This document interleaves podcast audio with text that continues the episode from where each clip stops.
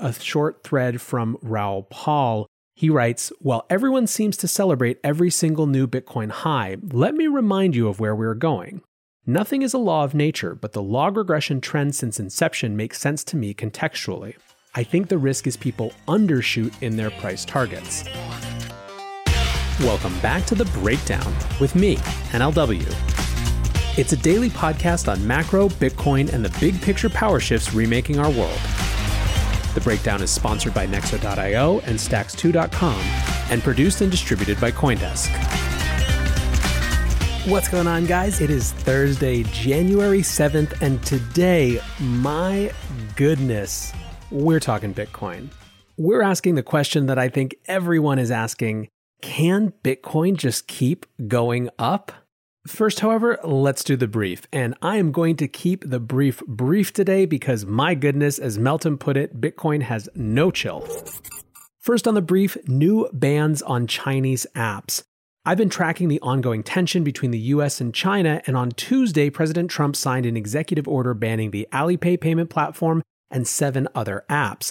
Apparently, US officials are also considering banning US citizens from investing in Alibaba and Tencent.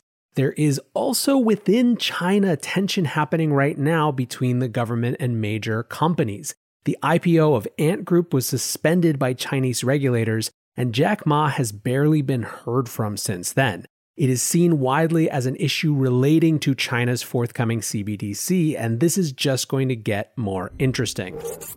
Next on the brief, let's check back in with jobless claims. They are holding almost exactly the same as last week at 787,000, holding at about 4x pre pandemic levels. Even as this vaccine rolls out, there continues to be extremely uneven recovery which could have some major implications for stratifying society later on. Last up, speaking of which, we have a new world's richest man, Elon Musk. Tesla was up 4.8%, driving Elon's net worth to 188.5 billion, which is about 1.5 billion more than Jeff Bezos. Elon's net worth has grown 150 billion in the last 12 months, which is absolutely insane. Musk, for his part, tweeted, How strange. Well, back to work. Think what you will of Elon, I do like the idea of the world's richest man being someone who's trying to build such huge, crazy, mind boggling technology. So make of that what you will. With that, let's get to our main discussion. Can Bitcoin just keep going up? First, let's talk about what's happening. Yesterday was one of the craziest days in American history. I hardly need to describe this to you as the whole world was watching. On the show, I talked about the implications of the Democrats' victory in Georgia and a democratically controlled Senate. And meanwhile, despite or perhaps because of the political chaos, Bitcoin just kept surging. In fact, crypto as a whole hit a trillion dollar market cap for the first time. Now, I think it will be an even bigger deal when Bitcoin specifically hits a trillion, but this is still a huge marker, especially for institutions that have been on the sidelines waiting for more maturity in the asset class. And frankly, it's well on its way. Bitcoin just keeps rallying. In fact, at this point, crypto Twitter is pretty much just people posting the latest number that has been breached. And it's happening so fast that the algos are sometimes showing numbers in the feed that are entirely out of date. You can also tell that 40,000 is a big one for the mainstream. I'm seeing tons of journalists and publications reaching out asking crypto industry folks for commentary. The TV circuit is warming up. I'm not sure why it took to 40,000 for this to happen, but it's absolutely happening. But next, however, let's talk about the theories on why it's happening. First theory, the everything rally. Stocks are also up this morning. S&P 500 is up nearly 1.5%, NASDAQ was up 2.4%. Tesla, as I mentioned, was up 4.8%, making Elon the world's richest man. And the question is why in this context? Is it just about market security? Joe Weisenthal tweeted Obviously, the Democrats have a substantial left faction, but the stereotype of them being bad for the stock market feels very dated. Maybe because it's never been borne out in reality, but also because there's so much corporate slash dem crossover now. Basically, that old theory is based on taxes, right? The idea that Democrats will increase taxes, which is absolutely true. But the question is how much that actually impacts stock prices. Taxes have become, at least in the popular narrative, very, very secondary to spending in terms of the business environment, especially when it comes to stock price. Christopher Smart, the chief global strategist at Barings, said, the expectation is now we've avoided a gridlock and more fiscal support will be available to the economy through this coming year rather than less. So, the idea here is that what we're seeing in traditional markets is a reaction to the end of the Georgia runoffs and Democrats assuming control of the Senate. Now, this gets us to the second point I want to talk about the larger macro setup. Dems are pushing hard to get $2,000 stimulus checks on the agenda right away. Now, direct stimulus in this form has the potential to more significantly increase the velocity of money than does some of the types of QE that we've seen over the course of the last year. Basically, the closer to the consumer the money actually is, the more the consumers spend that money, the more the velocity of money increases, the more that an increase in the supply of money potentially leads to inflation. Travis Kling tweeted Inverse Bitcoin to money supply chart honestly looks like an exit scam out of dollars into Bitcoin, which makes sense because that's exactly what's happening. Also serves as a reminder that we're really just getting warmed up this cycle. Now, it is not Travis alone that has adopted that narrative. And for many, the clearest reason that we're seeing such gains in Bitcoin right now is the introduction of institutions to the space. This is something we've obviously talked about a lot, but I want to reinforce one point. The institutional source of demand is likely much, much more significant than what we see above the surface. Obviously, everyone knows about Mass Mutual's $100 million investment. We did a whole show about it. But my sources suggest that at least three other insurance firms have made similar sized Bitcoin purchases. If this is reflected in other categories of buying, such as corporate treasuries, etc., I think that we could see a lot more activity revealed over the coming months. There's also this $1 trillion market cap, which unlocks a new set of buyers.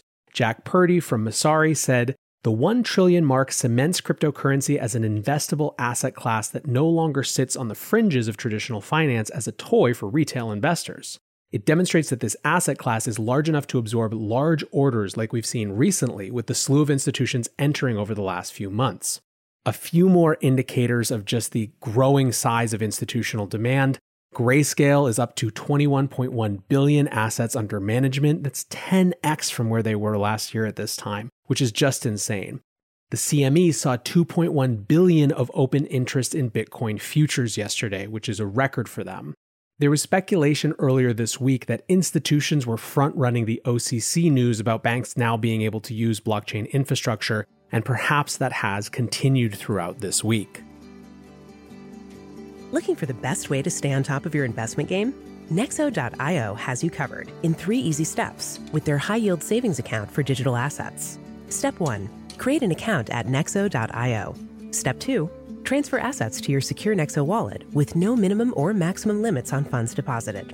Step three, sit back, relax, and earn up to 12% compounding interest paid out daily on your crypto and fiat. Your passive income made simple. Get started at nexo.io. Hey guys, this week we've got a special product launch sponsor. Apps and smart contracts are coming to Bitcoin, along with a brand new way to earn BTC. Stacks 2.0 will give developers powerful new tools, including a smart contract language called Clarity that was made for Bitcoin and jointly developed with Algorand, as well as a new consensus mechanism that rewards the network with both Stacks tokens and Bitcoin. Stacks, which you may recognize as Blockstack, unlocks new use cases and functionality for the world's most secure blockchain, Bitcoin, without modifying Bitcoin itself. The door for developers and entrepreneurs to activate the billions of dollars of capital currently passively held on Bitcoin is now wide open. For more information and to register for the Stacks 2.0 launch event, visit stacks2.com. That's stacks followed by the number 2.com. What about Asia? Asia had been providing some amount of sell pressure. If you remember, we woke up Monday on the east coast of the US to a Bitcoin price that had dipped significantly. It seems now potentially to be shifting. Ari Paul tweeted, The long running trend of Asia hours being bearish may be broken as South Korea seems to have finally caught a major bid yesterday and continuing into tonight. What about retail? Obviously, we've covered a lot on this show how this rally has been driven so much by institutions, but it does seem like retail is starting to FOMO in a little bit. Google Trends search for Bitcoin is at 69 on the 100 point scale they use. Basically, the all time high for a trend search is pegged at 100, and then everything else is pegged against that. and we're seeing a real surge and increase in people who are Googling Bitcoin. Ethereum, meanwhile, hit a new all time high in search interest, and Coinbase is now trending on Twitter as I'm recording this. Ultimately, though, the simplest explanation is really just supply and demand. Will McCormick from OKCoin tweeted, Growing so quickly has breached a lot of the sell orders and cleared the way. Traders were making money on the margins prior, and now everyone is hodling, so demand is far outstripping those wanting to sell. Basically, right now, there are simply no sellers and whole new categories of buyers coming in. Finally, let's get back to the major question of this show whether it can just keep going up. There have been tons of tweets to the effect of, we really need a pullback, we really need a reset. I wouldn't be surprised to see a 10, 20, even 30% retracement. And what's more, there's a ton of searching happening right now around the term will Bitcoin crash in 2021? So clearly, some of that retail interest is trying to see if this can continue. They're skeptical, and rightly so. It's grown so fast, basically $10,000 in the first seven days of the year. There's also some focus in Twitter, at least, on the idea of traders potentially getting ready to rotate into altcoins. This is how Coindesk put it. The spread between the six month implied volatility for Ether and Bitcoin, a measure of the expected relative price volatility between the two, has risen to a record high of 46, according to data provider Skew. Widening of the spreads indicates the market expects Ether and other alternative coins to chart bigger percentage moves than Bitcoin in the near term. Skew CEO Emmanuel Goh said traders are expecting increased volatility for Ether relative to Bitcoin this is consistent with decreasing correlation and a pickup in interest across alternative cryptocurrencies. But as you guys know, the point of my question is much less about will there be some shift into alts in the short term and much more about the longer term trajectory over the course of 2021 of Bitcoin at these new rarefied prices. For that, I think instead of just looking at the Twitter conversation, we should look at what people are actually doing. For that, a research report from the block offers something really interesting. Frank Chaparro tweeted Trading desks are staffing up in anticipation of a prolonged Bitcoin bull run. Some nuggets. B2C2 had a record volume day on January 4th, trading 1.4 billion, plans to grow team to 70. Genesis plans to triple its headcount. Galaxy is taking on a summer analyst class. The point is that they anticipate more of this happening, more demand from institutions, more of these macro tailwinds pushing people into Bitcoin.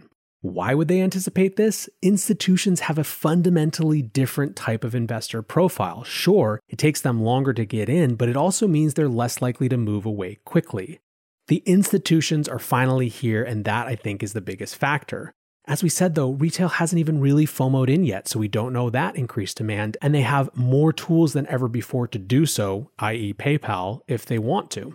The key point that I want to make is that just because the price is more than it was doesn't mean it isn't still undervalued.